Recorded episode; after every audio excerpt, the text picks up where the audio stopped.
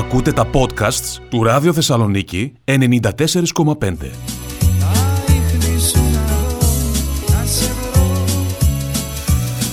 Μάλιστα. Πάμε στο κέντρο. Ο Χρήστος είναι κάπου στην έκθεση έξω στη Χάμ. Έλα Χρήστο, καλημέρα. Καλημέρα. Τώρα, σε ό,τι αφορά ε, το ρεπορτάζ αυτό το, αυτής της τραγικής ιστορίας με την αίμα, ε, αυτό το οποίο μα, πληροφορούμαστε είναι ότι στις 9.30 το πρωί ε, οι γονείς, οι τραγικοί γονείς του άτυχου κοριτσιού θα πάνε στον προϊστάμενο της Αγγελίας Θεσσαλονίκης προκειμένου να δηλώσουν παράσταση πολιτικής αγωγής ε, για τη δίκη του 26χρονου οδηγού.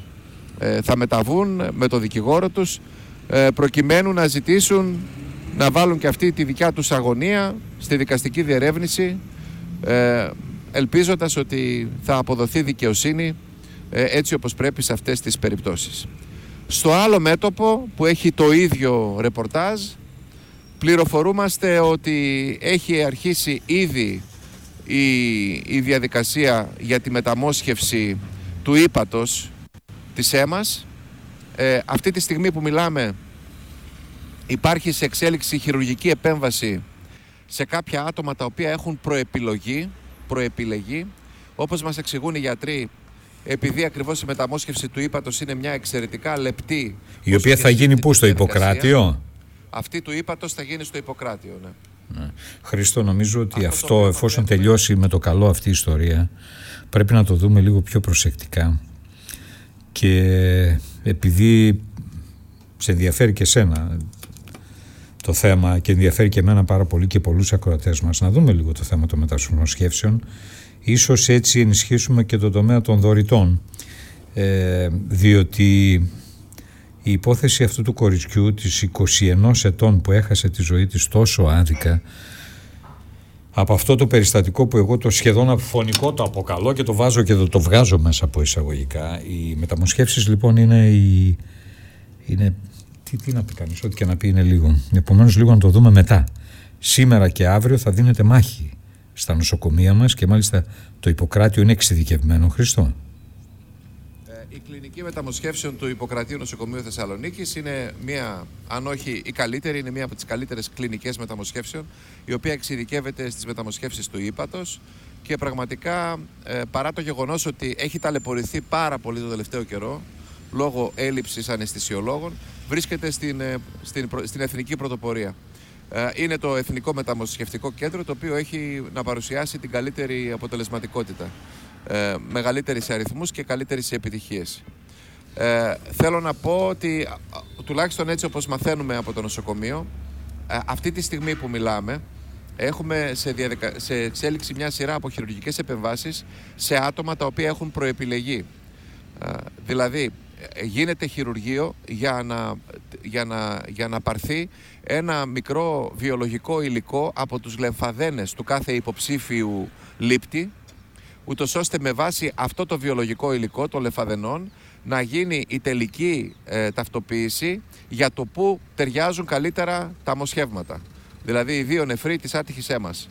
Ε, με αυτή τη διαδικασία θα, επιλεγεί, θα επιλεγούν οι δύο τυχεροί που θα πάρουν από ένα νεφρό και αμέσως μετά, πάντως σίγουρα στη διάρκεια της σημερινής ημέρας και ε, θα επιλεγούν οι λήπτες και θα γίνουν οι μεταμοσχεύσεις. Αυτό μαθαίνουμε από την ε, πλευρά του Ιπποκρατίου. Τώρα, επειδή χθες είχαμε μία ανακοίνωση, μία ενημέρωση ότι θα γίνει μια ανάλογη διαδικασία επίσης στο Ιπποκράτιο για τους νεφρούς.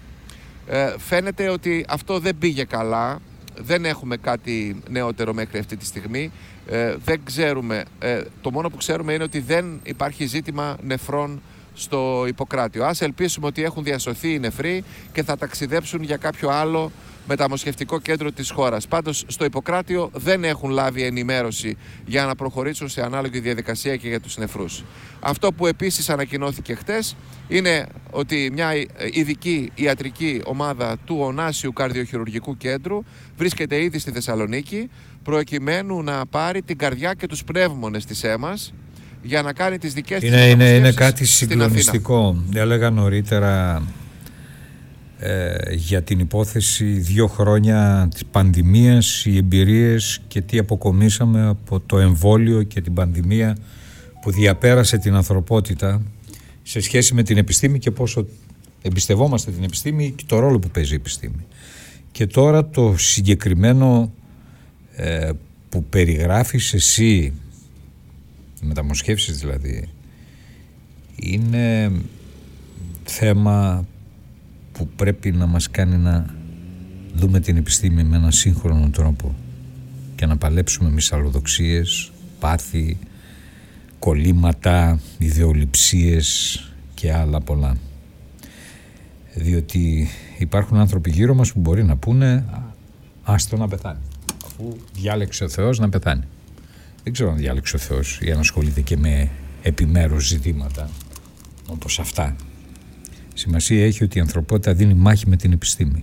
Όσο οι πολίτες, με εργαλείο την επιστήμη, όσο οι πολίτες είμαστε πιο κοντά στην τεχνολογία, στη βιοτεχνολογία, στην επιστήμη της ζωής, τόσο ελέγχουμε και αυτούς που έχουν στα χέρια τους τη μεγάλη δύναμη της ζωής, που δεν είναι μόνο το χρήμα, είναι η ίδια η επιστήμη σε κάθε έκφασή της. Επομένως, καλά κάνεις και περιγράφεις και καλά κάνεις και εγώ αύριο μεθαύριο να το ξαναδούμε το θέμα, διότι ένα νοσοκομείο στη Θεσσαλονίκη, για παράδειγμα, που στην οποία ανταποκρίνεται όλη η Βόρεια Ελλάδα, δίνει μια μάχη αυτή τη στιγμή μεταμοσχεύσεων. Και είναι κάτι πραγματικά συγκλονιστικό. Πολύ συγκλονιστικό. Και αυτό να το στείλουμε, Χρήστο, και κλείνω με αυτό, και αυτό να το στείλουμε απέναντι σε μερικούς που στον τομέα της επιστήμης τα εργαλεία της επιστημοσύνης τους θα στρέφουν εναντίον του ανθρώπου, αρπάζοντάς του την περιουσία, τρώγοντάς του πολλά λεφτά για να το σώσουν τη ζωή, κοροϊδεύοντάς τον για να του πάρουν τα λεφτά. Ναι, Χρήστο. Ε, είναι, είναι ακόμα πιο συγκλονιστικά τα λόγια των γονέων οι οποίοι χτες μίλησαν ε, με κάποιους συναδέλφους είχαν, μια, είχαν κάποιες τηλεφωνικές επικοινωνίες με κάποιους συναδέλφους ε, και είπαν ότι δεν θα μπορούσαμε να αποφασίσουμε κάτι διαφορετικό.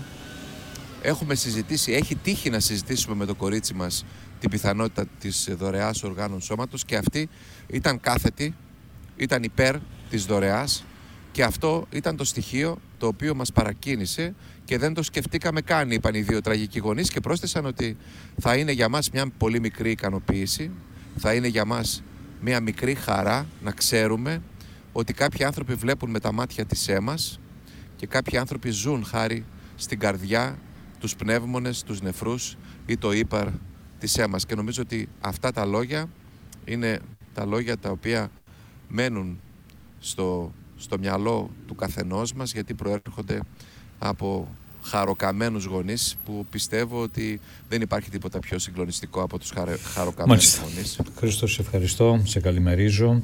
Αν θέλετε να πείτε κάτι, έχω ανοιχτές τις γραμμές. Όσο πιο κοντά είναι κανείς στην επιστήμη, όσο ενδιαφέρεται, διαβάζει, προσπαθεί σε κοινωνικό, στο επίπεδο της κοινωνίας, τόσο καλύτερα.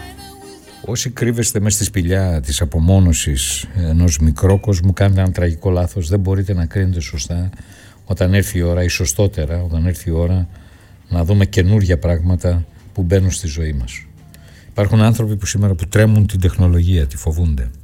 Θα μου πεις πώς να τη φοβάσαι, πώς να μην τη φοβάσαι ότι ο άνθρωπος έχει στα χέρια του κουμπιά που μπορούν να διαλύσουν τρεις φορές τον πλανήτη με τα πυρηνικά. Ναι, τρελοί υπάρχουν. Τρελοί υπάρχουν, σίγουρα. Πώς το σταματάς είναι το θέμα. Θα μπορούσες να γίνεις δωρητής σώματος. Ρωτώ. Ε; Και τι ισχυρίζεται, πώς τοποθετεί το θέμα το δόγμα σου, όποιο και αν είναι αυτό. Χριστιανός ένα, χριστιανός δύο, μουσουλμάνος, άθεος και άλλα. Και πώς πρέπει ο άνθρωπος να δίνει τη μάχη με τη δημιουργία, ξεσκεπάζοντας τα μεγάλα μυστικά της φύσης. Ξέρω εγώ. Ένα λεπτάκι λίγο να σας ακούσω. Πώς είναι το μικρό σας; Αϊδόνα. Ε, έχω μεταμοσχευθεί στο Ιπποκράτιο το 2010 ε, και παρακολουθούμε ακόμα και σήμερα εκεί. Ε, είναι ένα θαύμα η μεταμόσχευση. Ζεις σαν άνθρωπος, έχεις άλλη ποιότητα ζωής Και Έχετε, βρήκα... έχει, έχει, έχετε πάρει ένα μόσχευμα; Ναι, εγώ βέβαια ήμουν τυχερή, πήρα από τη μαμά μου. Νεφρό ή... Νεφρό. Δεν χρειάστηκε να περιμένω σε λίστα αναμονής. Οπότε ήσασταν και συμβατοί, έτσι; Ναι, ναι, ήμουν συμβατή με τη μαμά. Και βρήκα μια ευκαιρία να ευχαριστήσω δημόσια. Ένα λεπτάκι λίγο σε χάσαμε. Ε, Ιορδάνη. Καλησπέρα, Ένα καλημέρα. λεπτό, μάλλον. Ιορδάνη, λίγο σε παρακαλώ. Συνέχισε, αγαπητή μου. Ε, βρήκα μια ευκαιρία να ευχαριστήσω δημόσια τους ε, μεταμοσχευτές. ε, τους Στο Ιπποκράτιο. Ναι, ναι. Πότε είναι έγινε η επέμβαση μεταμόσχευση; Το 10 και μ, είναι κάτι που το συνεχίζουν και οι νεότεροι χειρουργοί διότι παρακολουθούμε στο Ιπποκράτιο και η παρακολούθηση του Ιπποκρατίου είναι εκπληκτική δηλαδή πολλές φορές λέμε για τη δημόσια υγεία διάφορα και τρέχουμε στους ιδιώτες αλλά όταν οι γιατροί του δημοσίου ασχολούνται είναι εκπληκτικοί και κάνουν θαύματα. Ε, αυτό. Ήθελα να ευχαριστήσω, μου μου έτυχε δηλαδή, συγκινήθηκα και ήθελα να ευχαριστήσω δημόσια τους γιατρούς. Ναι. Μάλιστα. Ναι. Και καλά, Ευχαριστώ πολύ. και καλά έκανες και τηλεφώνησες διότι είναι δύσκολο ε, ξέρετε πολλές φορές επιχειρώ αηδόνα μου ε, δεν ξέρω αν το προ... Ναι, ναι, Σωστά. καλά το είπατε. Καλά το είπα. Δεν ξέρω αν κάνω καλώς που πιέζω σε ένα δημόσιο διάλογο για τέτοιου είδους θέματα που είναι λεπτά στη διαχείρισή τους μέσα στο χάος της καθημερινότητας και πολλές φορές του καφενείου και του ό,τι να είναι ή της κυκλοφορίας. Και όμως κάθε φορά που τυχαίνει να απευθυνθώ σε εσάς και εσείς σε μένα για τέτοιου είδους θέματα πολύ σοβαρά, ουσίας δηλαδή, νομίζω ότι πετυχαίνουμε κάτι συγκλονιστικό στο δημόσιο διάλογο. Πόσο χρονών είσαι Αιδώνα; Ε, αυτή τη στιγμή είμαι 45. Έκανες παιδιά, κατάφερες να κάνεις οικογένεια; Με συγχωρείς ναι, πολύ. έχω κάνει, έχω κάνει. Χάρη σε αυτή τη μεταμόσχευση, έτσι δεν είναι; Ε, όχι, ήμουνα τυχερή, δεν μπήκα σε αυτή τη διαδικασία, είχα κάνει το παιδί μου πιο πριν. Μάλιστα.